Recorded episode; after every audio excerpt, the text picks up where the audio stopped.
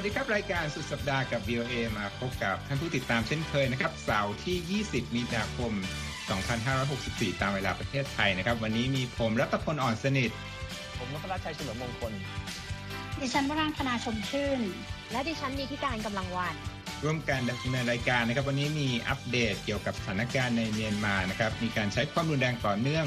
จากต่อผู้สื่อข่าว แล้วก็ผู้ประท้วงต่อต้านรัฐประหารนะครับ เรายังมีเรื่องราวเกี่ยวข้องกับ hate crime ในสหรัฐนะครับ ความตื่นตัวของทั้งนักการเมืองระดับประธานาธิบดีไบเดนแล้วก็ชุมชนชาวคริสต์นะฮะในรัฐจอร์เจียนะฮะอีกเรื่องหนึ่งที่สำคัญก็คือเรื่องวัคซีนแอสตราเซเนกานะครับสหรัฐบอกว่าจะให้ความช่วยเหลือแคนาดากับเม็กซิโกด้วยวัคซีนชนิดดังกล่าวนะและความสัมพันธ์ระหว่างประเทศระหว่างไต้หวันกับจีนนะครับมีสัญญลักษณ์ใหม่คือสับปะรดทำไมจึงเป็นเช่นนั้นครับ ช่วงท้ายรายการนะครับจะไปคุยเรื่องเบาๆนะครับ การกลับมาเปิดใหม่ของแดนเดลมิดนะครับอ้อขอโทษดิสนีย์แลนด์ที่แคลิฟอร์เนียครับ เราจะมาคุยกันก่อนจบรายการวันนี้ครับ และจะเริ่มต้นวันนี้เลยนะครับ ด้วยเหตุการณ์ในเมียนมาครับ กองกำลังของเมียนมานั้นได้มีการใช้กระสุนจริง แล้วก็แก๊สน้ำตานะครับ ยิงไปยังผู้ประท้วงเหตุรัฐประหาร มีผู้เสียชีวิตเพิ่ม 8 คนนะครับ แล้วก็เหตุการณ์สลดนี้เกิดขึ้นในหลายรัฐของเมียนมานะครับ มีผู้เสียชีวิตแล้วก็การจับกลุ่มผู้คนในเมืององบันแล้วก็เมืองอื่นๆ ทั้งที่นครย่างกุ้ง เมืองมันทะเล เมืองมจินยาน แล้วก็เมืองกะตารวมถึงเนียวดีด้วยนะครับ ขณะที่ VOA รายงานข่าวชิ้นนี้เนี่ยยังไม่ได้รับการแสดงความคิดเห็นจากคำถามของนักข่าวนะครับ เรื่องการประท้วง ผู้เสียชีวิตมีทั้งหมด 8 คนนะครับ อย่างที่กล่าวไว้แล้วก็สำนักข่าว Associated Press รายงานนะครับว่าทางการก็ได้จับกลุ่มตัวโฆษกของพรรค NLD นะครับที่มีนางองซานซูจีเป็นผู้นำนะครับ นอกจากนี้แล้วก็ยังมีรายงานข่าว แล้วก็คำบอกเล่าจากพยานนะครับ บอกว่าประชาชนได้หนีออกจากประเทศจำนวนมากนะครับ หลังจากมีการยกระดับการสลายการชุมนุมนะฮะโดยตอนนี้เนี่ย ตัวเลขที่สะท้อนถึงความรุนแรง เห็นแล้วก็น่าตกใจนะครับ มีผู้เสียชีวิตแล้วกว่า 230 คนนะครับ แล้วก็ผู้ถูกจับกลุ่มตัวกว่า 2,000 คนนะฮะ VOA ภาคภาษาพม่ามีรายงานเกี่ยวกับนักข่าวด้วยนะครับ บอกว่ามีนักข่าวของ BBC ถูกจับกลุ่มตัว แล้วก็นักข่าวของสำนักข่าวมิซิมานะฮะถูกจับกลุ่มตัวเช่นกัน รวมกันแล้วเนี่ยนักข่าวถูกจับกลุ่มตัวไปแล้วอย่างน้อย 50 คนนะครับ ตั้งแต่มี เหตุรัฐประหารถูกปล่อยตัวแล้วกว่า 20 คน แล้วก็ส่วนที่เหลือนั้นยังอยู่ในการควบคุมตัวของเจ้าหน้าที่ ด้วยข้อหาปลุกปั่นสร้างความวุ่นวายนะครับเอาละครับจากเรื่องราวของเมียนมาไปที่รัฐจอร์เจียกันบ้างครับ คุณนพรัตน์มีอัปเดตเรื่องนี้ใช่ไหมครับ เรื่องที่เกี่ยวข้องกับความรุนแรงจากเหตุกราดยิงเมื่อวันอังคารที่ผ่านมาครับ ครับณจุดนี้ก็เป็นเรื่องของการเยือนลงพื้นที่นครแอตแลนตาของประธานาธิบดี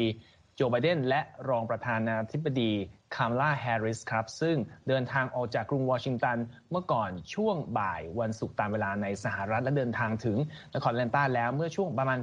บ่ายโมงของเวลาท้องถิ่นนะครับ ซึ่งการลงพื้นที่ในครั้งนี้เนี่ยรายงานข่าวระบุว่าทางผู้นำสหรัฐ มีกำหนดจะต้องเข้าพบ ร่วมพูดคุยกับผู้นำชุมชนชาวอเมริกันเชื้อสายเอเชีย เพื่อพูดคุยถึงเรื่องเหตุกราดยิง เมื่อวันอังคารที่ผ่านมาที่ส่งผลให้มีผู้เสียชีวิต 8 คนโดย 6 คนนั้นเป็นสุภาพสตรีเชื้อสายเอเชียนะครับ ในการก่อนออกเดินทางจากกรุงวอชิงตัน ทางประธานาธิบดีโจไบเดนได้ออกแถลงการ เรียกร้องให้สภาคองเกรส อนุมัติร่างกฎหมายฉบับใหม่ เพื่ออช่วย กลุ่มคนที่ตกเป็นเหยื่อของ hate crime หรืออาชญากรรมที่เกิดจากความเกลียดชัง ซึ่งสืบเนื่องมาจากการระบาดของโควิด -19 ชื่อ COVID-19 Hate Crimes Act นะครับ ทางประธานาธิบดีไบเดนบอกว่ากฎหมายใหม่นี้จะช่วยอำนวยความสะดวกให้รัฐบาลไม่ว่าจะเป็นระดับท้องถิ่นระดับรัฐสามารถติดตามจับกลุ่มเดินแล้วก็รับมือกับเหตุการณ์ hate crimes ได้มากขึ้น รวมทั้งจะช่วยให้ชุมชนชาว อเมริกันเชื้อสายเอเชียสามารถเข้าถึงข้อมูลต่างๆ ที่เกี่ยวกับอาชญากรรมประเภทนี้ได้มากขึ้น ต้องบอกก่อนว่ากรณีที่เกิดขึ้นเมื่อวันอังคารที่ผ่านมา ถึงแม้จะมีการจับกลุ่มผู้ต้องหาได้แล้วโรเบิร์ตแอรอนลองวัย 21 ปี แต่ทางเจ้าหน้าที่รักษากฎหมายยังไม่ได้ดำเนินคดีเกี่ยวกับเรื่อง hate crimes เลย เพราะว่าทางทางทางผู้รับผิดชอบคดีบอกว่ายังไม่สามารถสรุปได้ ซึ่งกรณีนี้นี่ก็ยังเป็นเรื่องของอความไม่พอใจต่างๆ ของประชาชนที่เกี่ยวข้องหรือผู้ที่รับผลกระทบนะฮะในส่วนของเรื่องตารางการเยือนแอนาตาของประธานาธิบดีไบเดนและรองประธานาธิบดีแฮร์ริสนั้น นอกจากพบกับผู้นำชุมชนอเมริกันเชื้อสายเอเชียแล้วก็ยังมีการเข้าพบกับเจ้าหน้าที่ของศูนย์ควบคุมและป้องกันโรคสหรัฐหรือ CDC เพื่อทราบข้อมูลเกี่ยวกับการรับมือการระบาดของโควิด -19 ในรัฐจอร์เจียด้วย ในส่วนการเดินทางครั้งนี้ถือว่าเป็นการ ผิดแผนไปรักไปสักเล็กสักน้อยนะครับเพราะว่าจริงๆแล้วทางประธานาธิบดีไบเดนเนี่ยมีแผนที่จะออกทัวร์ทั่วประเทศในสัปดาห์นี้ ภายใต้ทัวร์ที่ชื่อว่า Help is here หรือความช่วยเหลือได้มาถึงแล้ว เพื่อพูดคุยเกี่ยวกับแผนช่วยเหลือผลกระทบจากการระบาดของโควิด -19 มูลค่า 1.9 ล้านล้านดอลลาร์ที่เพิ่งลงนามรับรองไปเมื่อสัปดาห์ที่แล้ว แต่เนื่องจากเกิดเหตุสลดในนครแอตแลนตาเพราะฉะนั้นวาระการเยี่ยมพื้นที่ก็เลยต้องเปลี่ยนมาเน้นตรงนี้เป็นหลัก แต่ว่ายังมีประเด็นอื่นที่ทางทั้งคู่จะต้องไปพบก็คือเรื่องการพบกับสเตซี่เอเบรมซึ่งเป็นอดีตผู้ลงสมัครรับเลือกตั้งตำแหน่งผู้ว่าการรัฐจอร์เจีย และเป็นผู้ที่ได้รับเครดิตว่าช่วยให้พรรคเดโมแครตสามารถมีชัยชนะในการเลือกตั้งประธานาธิบดีครั้งล่าสุดได้ อันนี้ก็เป็นแผนทั่วไป ทางรายงานข่าวท้องถิ่นบอกว่าทางทั้งคู่นะฮะจะเดินทางออกจากแอตแลนตาในช่วงค่ำคืนนี้กลับมาที่กรุงวอชิงตันครับ อืมครับ สเตซีย์เอบรามส์นี่เป็นตัวแปรสำคัญเลยนะครับ ที่ช่วยให้เดโมแครตนั้นพลิกมาชนะที่จอร์เจียได้ในการเลือกตั้งเมื่อปีที่แล้วนะครับ เอาล่ะยังไม่ออกจากรัฐนี้นะครับ คุณอิทธิการชุมชนชาวเกาหลีที่นับถือศาสนาคริสต์นี่ก็เคลื่อนไหว แล้วก็มีปฏิกิริยาหลังจากเกิดเหตุสลดเมื่อวันอังคารใช่ไหมครับ ใช่ค่ะเรียกว่าเป็นการเคลื่อนไหวในลักษณะที่บอกว่า จะไม่สวดมนต์แต่เพียงอย่างเดียวแล้วนะคะ เพราะว่าผู้นำชุมชนชาวคริสต์ของชาวอเมริกันเชื้อสายเอเชียเนี่ยต่างออกมาแสดงทั้งความเสียใจแล้วก็โกรธแค้นไปพร้อม ๆ กันนะคะแล้วบอกว่าจะออกมาเคลื่อนไหวเพื่อเรียกร้องความยุติธรรม จากเหตุยิงกราดในนครแอตแลนตานะคะ โดยชาวอเมริกันเชื้อสายเอเชียตอนนี้ยอมรับเลยนะคะ ว่าพวกเขาตกเป็นเป้าจากกระแสการก่อความรุนแรง จากอคติทางเชื้อชาตินะคะ ในช่วงการระบาดของโควิดในอเมริกา ซึ่งจะพบว่ามีสถิติที่พุ่งสูงขึ้นเรื่อยๆ ตลอดช่วงหนึ่งปีที่ผ่านมานะคะนับว่าตอนนี้อย่างที่คุณนภัสบอกไปคือ เหตุสะเทือนขวัญเมื่อค่ำวันอังคารในนครแอตแลนตาเนี่ยอยู่ระหว่างการสืบสวนหามูลเหตุจูงใจ แล้วก็การดำเนินคดีกันอยู่นะคะ แต่ว่าชาวเอเชียนทั่วอเมริกาตอนนี้ก็ไม่อาจที่จะทนนิ่งเฉยต่อความรุนแรงที่เกิดขึ้นได้อีกต่อไปนะคะ ทีนี้ความเคลื่อนไหวที่เกิดขึ้นในช่วง 24 ชั่วโมงที่ผ่านมาก็คือทางกระทรวงการต่างประเทศของเกาหลีใต้เนี่ยออกมา บอกว่า ได้รับการยืนยันจากตำรวจแล้วนะคะ ว่าผู้เสียชีวิตอย่างน้อย 4 รายในเหตุยิงกราดในครั้งนี้เนี่ยมีเชื้อสายเกาหลีนะคะ ซึ่งหลังการระบุเอกลักษณ์ของผู้เสียชีวิตจากเหตุยิงกราดเนี่ยทางชุมชนชาวคริสในพื้นที่ก็เคลื่อนไหวทันที โดยทางสาธุคุณยองฮานนะคะ แห่งโบสถ์ Korean Central Presbyterian ในนครแอตแลนตาซึ่งอยู่ไม่ไกลจากจุดเกิดเหตุนะคะ อยู่อยู่ห่างจากร้านสปาสองแห่งที่เกิดเหตุประมาณ ไม่กี่ไมล์เท่านั้นเอง ออกมาเคลื่อนไหวเลยนะคะว่า ในการทำกิจกรรมในโบสถ์ในวันอาทิตย์ที่จะถึงนี้เนี่ย จะพูดถึงเหตุยิงกราดที่พุ่งเป้ามาที่ชาวเอเชียนโดยเฉพาะเลย แล้วท่านก็บอกว่า อย่าเอาแต่สวดมนต์ภาวนา อย่าเอาแต่คิดพุ่นคิดกังวล เพราะว่าตอนนี้มาถึงเวลาแล้วที่เราต้องเคลื่อนไหวกันสักที แล้วก็ออกมาเรียกร้องนะคะ ให้ผู้คนเนี่ยใส่ใจกับปัญหานี้มากขึ้น เพราะว่า อย่าลืม เรายังมีคนรุ่นหลังยังมีลูกยังมีหลานที่ต้องใช้ชีวิตอยู่ในอเมริกา ก็ไม่อยากให้พวกเขาเนี่ยต้องมาเผชิญกับเหตุรุนแรงที่น่าสะเทือนขวัญแบบนี้อีกค่ะ อีกด้านหนึ่งนะคะก็เป็นหนึ่งในสมาชิกของโบสถ์นี้นะคะ เธอชื่อว่าเจนยุน อายุ 17 ปีเท่านั้นเองก็เป็นนักเรียนอยู่เลย เธอบอกว่าพอรู้ว่ามีเหตุการณ์ยิงกราดนี้เกิดขึ้นเนี่ยเธอบอกว่าเธอตกใจมาก ส่วนหนึ่งก็รู้สึกโกรธแค้นด้วย แล้วก็ เริ่มกังวลแล้วแหละว่า พ่อแม่ญาติพี่น้องเนี่ยจะได้รับผลกระทบแบบนี้หรือไม่ เพราะว่าแน่นอนพวกเขามีเชื้อสายเกาหลีนะคะพอหลังจากเกิดเหตุนี้ปุ๊บเธอก็นึกย้อนไปถึงเหตุการณ์ที่เกิดขึ้นกับตัวเธอตรงๆเลย เธอย้อนไปเล่าให้ฟังว่า เมื่อสัปดาห์ก่อนก่อนที่จะมีเหตุสะเทือนขวัญนนี้เกิดขึ้นค่ะ เธอประสบเหตุรถชนด้วยตัวเอง แต่ปรากฏว่า พอรถชนปุ๊บคู่กรณีของเธอที่เป็นผู้หญิงค่ะ ลงมาจากรถชกเข้าที่หน้าของเธอ แล้วก็ชกเข้าที่ร่างกายของเธอ แต่ว่าไม่ได้ด่าทออะไรนะคะ เธอยังไม่ทันที่จะโทรไปแจ้งตำรวจเลย ก็มีเหตุการณ์ทำร้ายร่างกายเธอเกิดขึ้นอย่างนี้ ซึ่งสุดท้ายตำรวจก็จับกลุ่มคู่กรณีไปนะคะ แต่ว่ามันทำให้เธอรู้สึกกลัวมากนะคะ กับเหตุการณ์ที่เกิดขึ้นแล้วบอกว่า ถึงขนาดต้องไปใช้ศาสนาเป็นที่พึ่งทางใจเลย แล้วก็บอกว่าอาชญากรรมจากความเกลียดชังเนี่ย มันไม่ใช่เรื่องที่ไกลตัว แล้วมันยิ่งขยับเข้ามาใกล้ตัวเธอเข้าไปอีกนะคะ ทีนี้ความร่วมมือในระดับ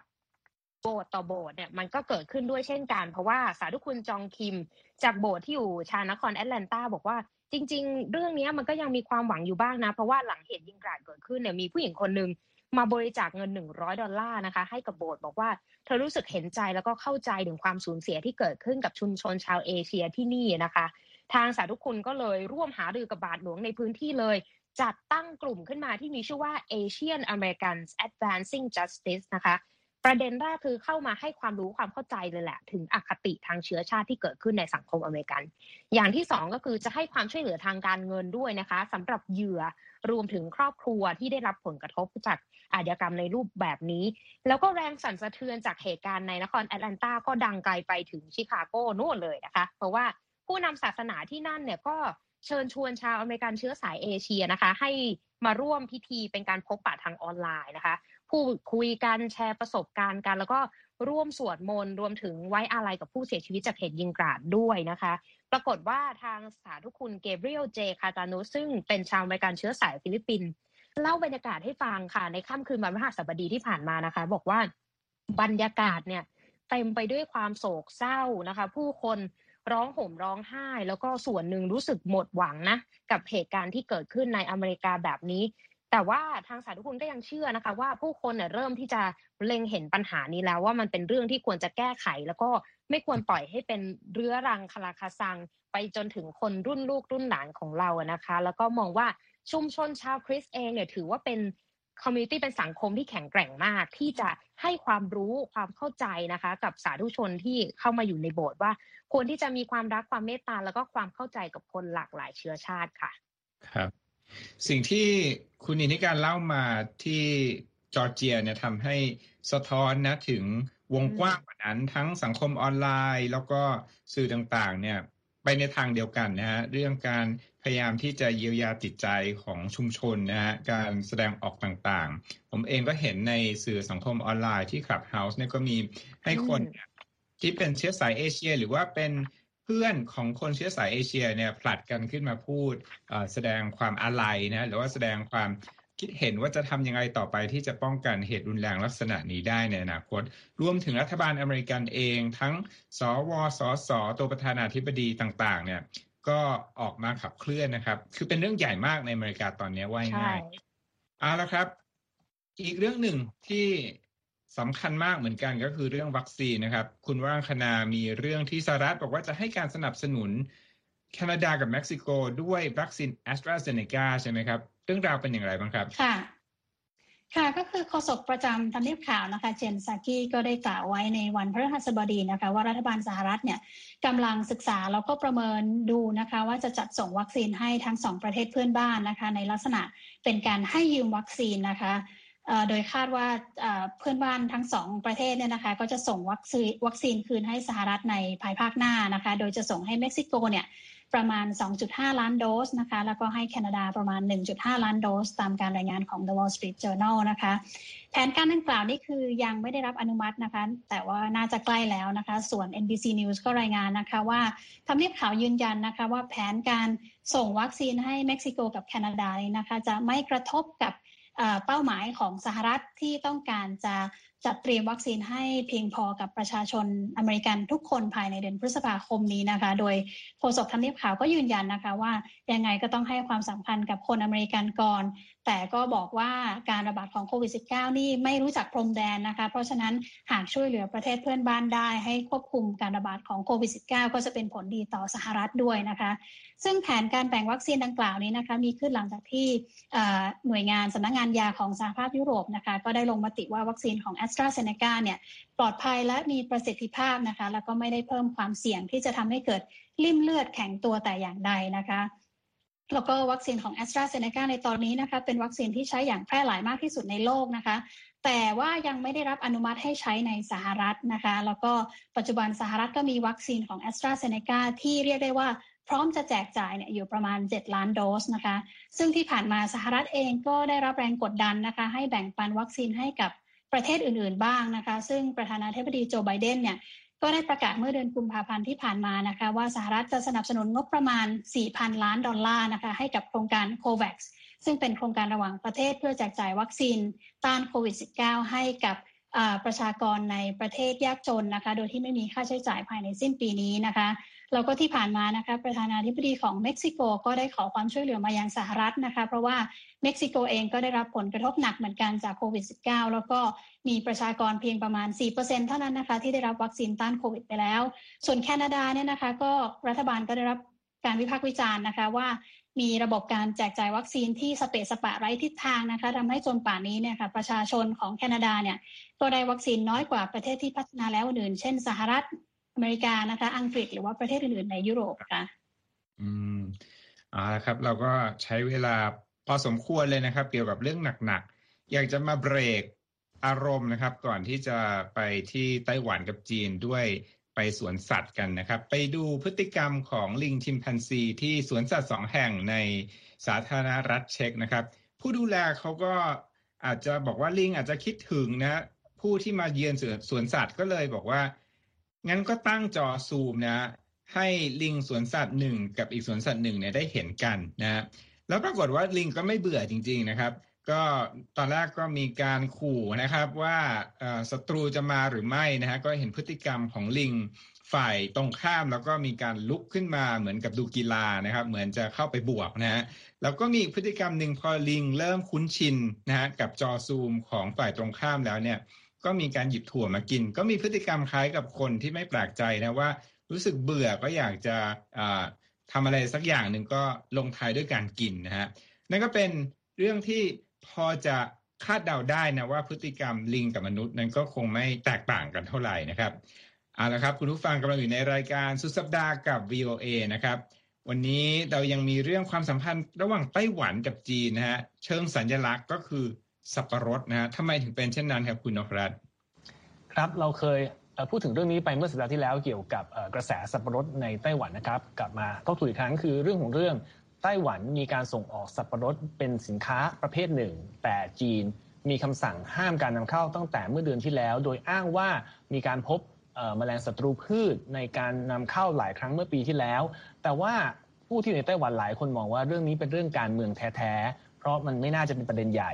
แต่สิ่งที่เกิดขึ้นคือ แม้ว่าทางจีนจะไม่ยอมนำเข้าสับปะรดจากไต้หวัน ผู้บริโภคในไต้หวันกลับขึ้นมาช่วยเกษตรกรในตุของของประเทศตัวเองด้วยการซื้อเพิ่มมากขึ้นในช่วงนี้ รวมทั้งมีคำสั่งซื้อจากต่างประเทศที่เป็นพันธมิตรกับทางไต้หวัน และมีปัญหากับจีน ไม่ว่าจะเป็นญี่ปุ่น อเมริกาหรือแคนาดาเองนะครับ ในกรณีเรื่องของการมาช่วยคนเกษตรกรไต้หวันเนี่ยรายงานข่าวก็บอกว่า มีทั้งโครงการสนับสนุนสับปะรดต่างๆ ที่มีคนออกมาเขียนผ่านสื่อสังคมออนไลน์ หรือแม้แต่ซูเปอร์มาร์เก็ตต่างๆโดยเฉพาะในกรุงไทเป มีการเปิดตัวรายการส่งเสริมการขายพิเศษให้กับสับปะรดเปิดชั้นวางจุดหนึ่งให้กับ สับรดโดยเฉพาะ หรือแม้กระทั่งมีสื่อบางสื่อที่ออกแคมเปญที่ตั้งชื่อว่าสับปะรดนี่คือเป็นสับปะรดแห่งเสรีภาพ เพื่อสะท้อนว่านี่เป็นระบอบประชาธิปไตยของไต้หวันขัดแย้งกับมุมมองการปกครองของจีน แล้วก็บอกว่ามีผู้ที่มาเปิดพื้นที่เช่าป้ายบนถนนที่เขียนบอกว่าผลิตในประเทศขายดีเมเทน้ำเทท่าคือประมาณว่า ไม่สนไม่แคร์จีนได้ แล้วก็มีการไปสัมภาษณ์ประชาชน บอกว่าเป็นยังไงบ้างการซื้อกระสับรถมีคนหนึ่งชื่อคุณเดวิดชัยเขาบอกว่าเขาไม่สนใจปกติเขาซื้อสับปะรดสัปดาห์ละสองสามลูกอยู่แล้ว ช่วงนี้จะซื้อมากขึ้นหน่อย เพราะว่าต้องการสนับสนุนเกษตรกรของตัวเอง ส่วนของต่างประเทศก็มีญี่ปุ่นบอกว่ามีการตั้งเป้าว่าจะนำเข้าเป็นปฏิการสูงสุดปีนี้ประมาณ 6,200 ตันนะครับที่มีรายงานข่าวว่าเจ้าหน้าที่ของแคนาดากับสหรัฐเป็นเจ้าหน้าที่รัฐนะฮะซึ่งประจำอยู่ที่ทางไต้หวันก็ออกมาโพสต์ภาพ ตัวเองกับสับปะรดผ่านสื่อสังคมออนไลน์ไม่ว่าจะเป็น Facebook ของตัวเอง หรือว่าเป็นของตัวสำนักงานเองเพื่อยืนยันว่าจะช่วยไต้หวันต่อไป แต่จริงๆ แล้วนี่ผลกระทบมันก็ถ้าแปลตัวเลขปีที่แล้วเนี่ยไต้หวันส่งออกสับปะรดไปยังจีนประมาณ 50 ล้านดอลลาร์นะฮะก็คิดว่าปีนี้คงสูญก้อนนั้นไป แต่จริงๆ แล้วต้นตัวนี้ มันเป็นสัดส่วนที่ไม่เยอะเพราะว่า 100%ของการผลิตได้ในไต้หวันเนี่ยส่งออกจริงแค่ 10%แต่ 95%ของ 10%เนี่ยถึงส่งไปจีน ตรงนี้ก็เป็นสิ่งที่จะรอดูต่อไป เพราะมีคนเตือนว่าโอเคหมายทำให้เกษตรกรรู้สึกรำคาญใจคนดูรู้สึกไม่ชอบ แต่ระยะยาวอาจจะมีผลต่อความสัมพันธ์ระหว่างสองประเทศต่อไปได้ครับครับอยู่อเมริกานี่ได้กินสับปะรดน้อยนะ ไม่ใช่เพราะไม่มีขายนะ แต่ว่ามันปอกยากครับ คือปอกเองแล้วมันไม่เหมือนกับที่ไปทานก็เอาละครับ จากเรื่องราวของสับปะรดนะครับ ไปกันที่ญี่ปุ่นกันบ้างใช่ไหมคุณวรังคณาเรื่องโอลิมปิกที่กำลังจะมีขึ้นเนี่ย แต่ว่ามีข้อจำกัดบางอย่างนะฮะเป็นยังไงบ้าง ใช่ค่ะ ค่ะ ก็คือตอนนี้นะคะผู้จัดการผู้จัดงานโตเกียวโอลิมปิกนะคะประเทศญี่ปุ่นเนี่ยแล้วก็คณะกรรมการโอลิมปิกสากลนะคะ เตรียมจะประกาศอย่างเป็นทางการแล้วค่ะ ว่าจะห้ามไม่ให้แฟนกีฬาจากต่างประเทศ เข้าร่วมมหกรรมกีฬาโอลิมปิกที่จะมีขึ้นในอีก 4 เดือนข้างหน้านี้นะคะ ซึ่งสำนักข่าว Associated Press นะคะ รายงานว่าคำประกาศดังกล่าวเนี่ยน่าจะมีออกมาหลังจากที่มีการพบปะหารือกันในวันเสาร์นี้นะคะ ซึ่งเป็นการพบปะหารือระหว่างคณะกรรมการโอลิมปิกสากลนะคะ ผู้จัด ผู้จัดกีฬาโอลิมปิกญี่ปุ่น รัฐบาลญี่ปุ่น รัฐบาลกรุงโตเกียวนะคะ แล้วก็คณะกรรมการพาราลิมปิกสากลด้วยนะคะ ซึ่งขณะนี้นะคะมีการจำหน่ายตั๋วชมโอลิมปิกเนี่ยค่ะให้กับชาวญี่ปุ่นไปแล้วนะคะ4ล้าน5แสนใบนะคะ แล้วก็คาดว่าการขายตั๋วให้ผู้ชมที่อยู่ต่างประเทศผู้ที่ต้องการจะเข้ามาชมเนี่ยนะคะ น่าจะขายไปแล้วประมาณ 1 ล้านใบนะคะ โดยที่ก่อนหน้าที่จะมีการเลื่อนโอลิมปิก จากปีที่แล้วมาเป็นปีนี้เนี่ยนะคะ ทางผู้จัดบอกว่ามีตั๋วที่จะขายทั้งหมดนะคะ ประมาณ กือบเกือบแล้านใบเลยนะคะ ส่วนทางผู้จัดก็รายงานนะคะ ว่าผู้ที่อยู่ต่างประเทศเนี่ยที่ซื้อตั๋วไว้แล้วนะคะ ก็น่าจะได้รับเงินคืนนะคะ แล้วก็แต่ก็มีการคาดการณ์กันว่าการที่จะห้ามไม่ให้คนดูจากต่างประเทศเข้ามาดูกีฬาโอลิมปิกที่ที่กรุงโตเกียวนะคะ น่าจะส่งผลกระทบต่อการเงินนะคะ ของคณะกรรมการจัดโอลิมปิกมากพอสมควรเลยทีเดียวนะคะ จากที่เคย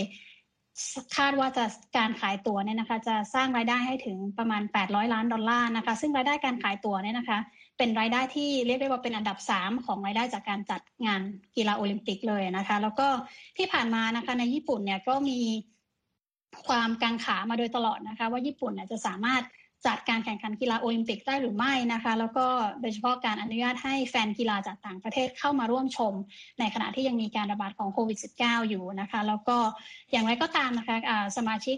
ของคณะกรรมการโอลิมปิกสากลนะคะ ที่ดูแลการเตรียมพร้อมของงานนะคะ ก็บอกว่าอาจจะมีข้อยกเว้นบางประการนะคะ ให้กับแฟนกีฬาโอลิมปิกจากต่างประเทศ แต่ว่าโดยภาพรวมเราคิดว่าโอกาสที่จะเราจะได้เห็นแฟนกีฬาจากต่างประเทศเข้ามาดูกีฬาโอลิมปิกที่ญี่ปุ่นกันเยอะๆ น่าจะไม่ได้เห็นภาพนั้นค่ะ อืมครับก็ขอบคุณมากนะครับสำหรับอัปเดตเรื่องโตเกียวโอลิมปิกนะครับ ต่อไปเนี่ยเราจะไปนั่งชิงช้าสวรรค์กับคุณนิธิการหรือว่าจะนั่งรถไฟเหาะอย่างไรนะครับ ผมขอมีข่าวสั้นๆ นิดนึงนะครับ ก็คือว่ามีการเปิดเผยนะครับ รายงานที่เกี่ยวกับประเทศที่มีความสุขที่สุดในโลกนะครับเป็นหน่วยงานที่อยู่ใน network ของเอ่อ UN นะเรื่องการพัฒนาที่ยั่งยืนปรากฏว่าประเทศในสแกนดิเนเวียเนี่ยครองอันดับหนึ่ง เช่นเคยก็คือฟินแลนด์นะแล้วก็มีหลายประเทศในแถบนอร์แถบนอร์ดิกเนี่ยคุม top 10 เลย อันดับ top 10 ไทยนี่อยู่ที่อันดับ 54 นะฮะจีนนี่อยู่ที่อันดับ 90 กว่านะฮะถามว่าวัดอะไรเขาใช้ตัววัดอะไรหนึ่งก็คือว่ารายได้ต่อบุคคลในประเทศต่างๆนะรวมถึงช่วงอายุที่คนแข็งแรงนะ อาจจะบางประเทศเนี่ยคนอาจจะอายุยืน แต่ว่าช่วงอายุที่คนแข็งแรงน้อยก็จะไม่ได้แรงสูงนะนอกจากนั้นแล้วก็ยังรวมถึงการความสามารถในการที่จะฟื้นคืนกับสภาพที่ย่ำแย่ แล้วก็มุมมองของตัวเองว่าคุณนั้นเป็นคนที่ใจดีหรือไม่ด้วยนะครับ นั่นก็เป็นปัจจัยต่างๆ อาจจะปิดท้ายวันนี้นะครับด้วยเรื่องราวของการกลับมาเปิดอีกครั้งนะครับ ของดิสนีย์แลนด์ที่แคลิฟอร์เนีย เชิญครับคุณอิติกาน ค่ะ แฟนๆดิสนีย์ก็คงจะยิ้มออกกันได้นะคะ แล้วก็แน่นอนคิดว่าจะจองตั๋วกันไปเข้าชมดิสนีย์แลนด์กันอย่างแน่นอนนะคะ เพราะว่าทางดิสนีย์เปิดเผยนะคะว่า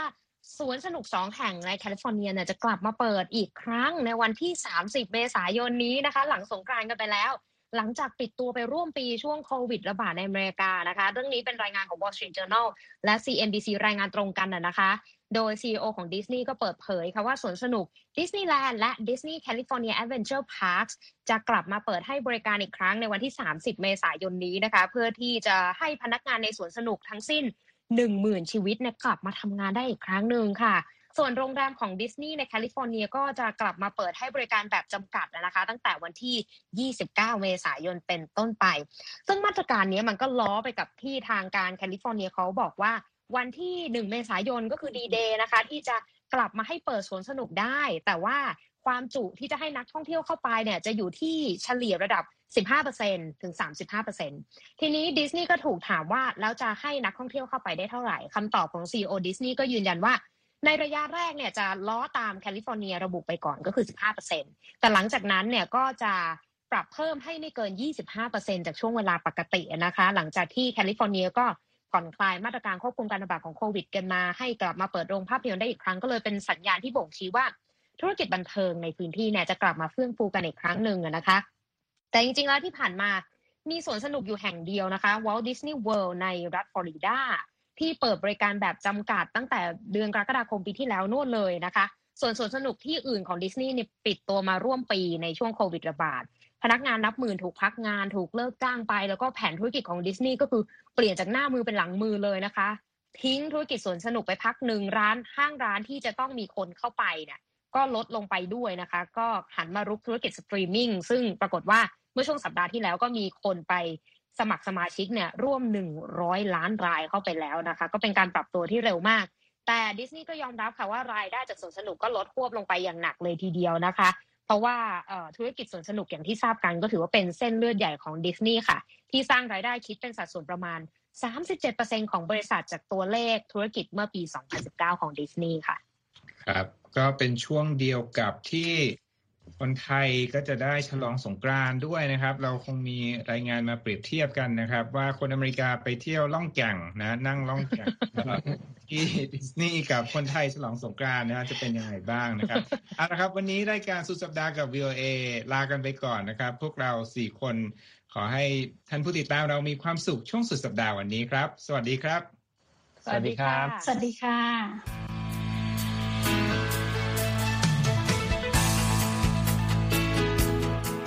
ครับ และที่จบไปก็คือรายการจาก Voice of America ภาคภาษาไทย หากคุณผู้ฟังต้องการฟังรายการในวันนี้อีกครั้ง สามารถเข้าไปได้ที่เว็บไซต์ voa thai com และคลิกที่โปรแกรมของเราครับ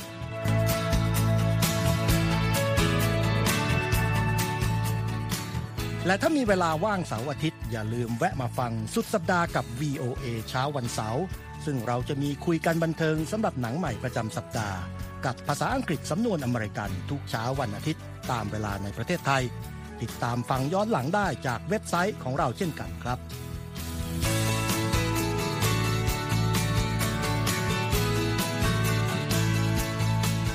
และสำหรับคุณผู้ฟังที่ชอบเรียนรู้ภาษาอังกฤษ ตอนนี้เรามีคอลัมน์พิเศษ Let's Learn English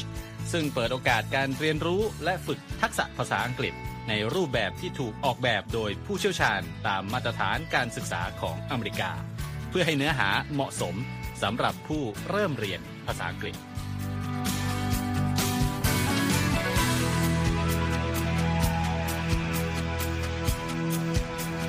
ครับเรายังมีวิดีโอที่จัดทำขึ้นเป็นพิเศษ สะท้อนเรื่องราวหลากหลาย ตั้งแต่ชีวิตคนไทยในสหรัฐ ไปจนถึงเหตุการณ์สำคัญต่าง ๆ ที่เกิดขึ้นในอเมริกา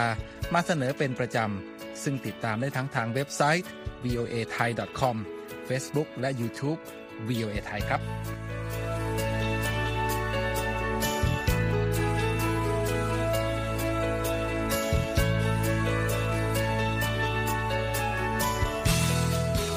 ไม่ใช่แค่นั้นนะคะ เรายังมี Facebook Live ให้ชมการออกอากาศสดจากกรุงวอชิงตัน และยังมี Instagram สะท้อนมุมมองสังคมและวัฒนธรรมอเมริกัน บอกเล่าเรื่องราวที่น่าสนใจผ่านภาพถ่ายจากทั่วทุกมุมโลก ให้แฟนรายการได้ follow กันด้วยค่ะ